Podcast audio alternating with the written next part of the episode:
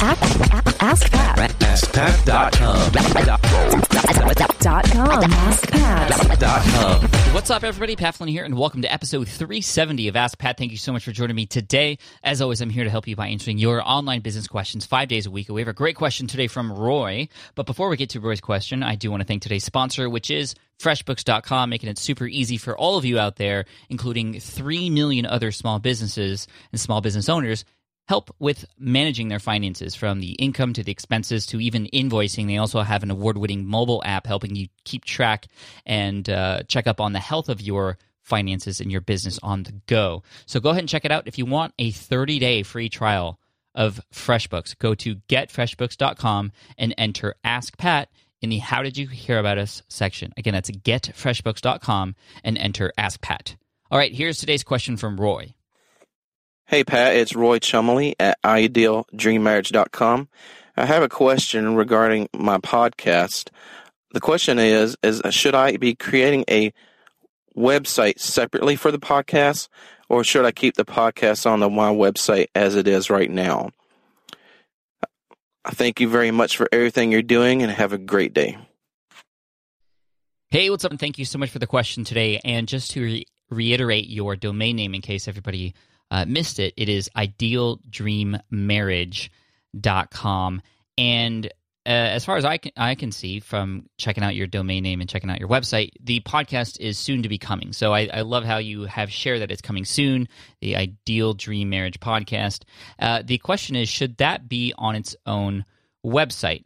Well, there's a lot of things that go into that. I can't straight up answer that question yes or no right now. However, I will say that if you have an existing audience on your own site, if you have an, a blog already, adding a podcast onto that blog, that existing domain name, is a smart thing to do because people who come to your site, whether through SEO, through links on other sites, or what have you, they're going to come to your site and they're also going to have the opportunity to check out your podcast directly on that particular page. And plus, when people listen to your podcast, you can bring them back to your website and they can then check out your blog. It's much easier to manage that way. It's all on one site, less things to manage, less things to worry about, and and by far that's the simplest thing to do. However, there are special circumstances where you might want to create a separate podcast on another website. And that would be, for example, and this is obvious, if you are creating a podcast that is separate from that blog. Obviously, you'd want to create a separate website for that. It's perhaps a whole nother entity. Now, if it has something to do with what you're talking about, that's going to have to be a call on your own. If it if it doesn't necessarily match up exactly, for example, perhaps you are creating another identity or you are trying to create something a little bit different than what you're already creating, but you're it's it's on it's in the same space. Maybe you're bringing a partner on to help you or a co-host, in which case you might want to create a separate website. For example, like what Chris and I did at One Day Business Breakthrough, uh, the One Day Business Breakthrough podcast at one onedaybb.com. That was done on its own website. It's its own entity because it's a partnership between Chris and I on that particular brand and that particular podcast and on the live events that we do together. So it only made sense that both he and I, who have separate websites, Smart Passive Income and ChrisDucker.com, to come together both as co hosts for this particular new brand that we wanted to do. Now, it still supports each of our own brands, and our own brands each support it. But like I said, it's its own thing because it just makes sense. So for you, Roy, should your podcast stay on your website or have its own website?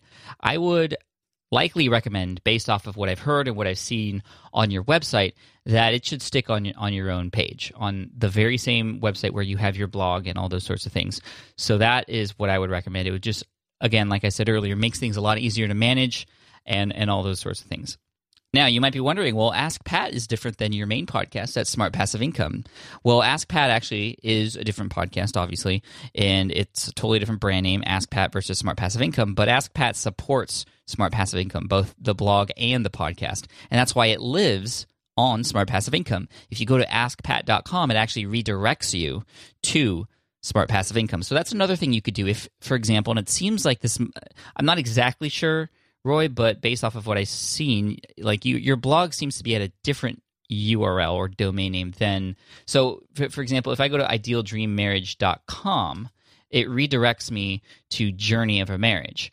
However, when I looked up idealdreammarriage.com on Google, I went to the About page, and that's still the same URL. And here you're talking about the podcast that's coming soon. But if, for example, the podcast that you're creating is a different name, and that that happens sometimes. It's maybe not the journey of a marriage podcast but it's the ideal dream marriage podcast which lives on journey of a marriage. That could totally work. There's a lot of examples of that. The new business podcast which is chris ducker's podcast at chrisducker.com uh, you know ask pat which is housed on smartpassiveincome.com uh, the School of Greatness podcast, which is on lewishowes.com. So again, there's no real right answer to this in that sort of situation. If you have a blog and you're creating a podcast, and if the podcast is happen happens to be a different name or in the same niche but a different sort of brand, uh, but it ties into your existing brand in your blog, it could be its own thing, but it could still live on your website. And I would recommend that just because for the purposes of people finding everything else that you have to offer, whether they come straight to your blog first and then find your podcast, or come straight to the blog from your podcast and find all the other blog posts from there. Again, it's all keeping it in in your house, which is important. You want one place where people can come to where they feel comfortable, they can get to know you and see everything else that you have to offer. So, Roy, I hope that makes sense. Please let me know if you have any questions at Pat Flynn on Twitter. You can use the hashtag AskPat370 yourself or anybody else out there who has any recommendations for Roy. Hashtag AskPat370 on Twitter. And Roy, for having your question featured here on the show, you get an Ask Pat t-shirt sent your way. You're going to hear from my assistant in the next couple of weeks to collect your information. We can send that over uh, so that we can send that over to you free of charge. For those of you listening, if you have a question that you'd like potentially featured here on the show, just like Roy, head on over to askpat.com and you can ask right there on that page. And as you'll see, it redirects to smartpassiveincome.com because that's where Ask Pat is housed. uh, I also want to thank today's sponsor, which is freshbooks.com, making it super easy for you, myself, and over 3 million small business owners to manage your finances with your business. The, when I first started online business, I started managing my finances on Excel. And it became crazy once I started adding new products and there were other things going on. It just makes it things so much easier when you get on a platform like FreshBooks. So if you want to check it out for 30 days for free, you aren't yet using a software to manage your finances in your small business check out FreshBooks. It's the best one out there. Go to getfreshbooks.com and enter Ask Pat in the How Did You Hear About Us section. Again, that's getfreshbooks.com and enter Ask Pat. Thank you so much for listening in today. I appreciate it. I hope you have an amazing week. And to start off this week, I'm going to end this episode with a quote from Ben Weissenstein. He said, Everything started as nothing. Ponder that. Cheers, take care, and I'll see you in the next episode of Ask Pat.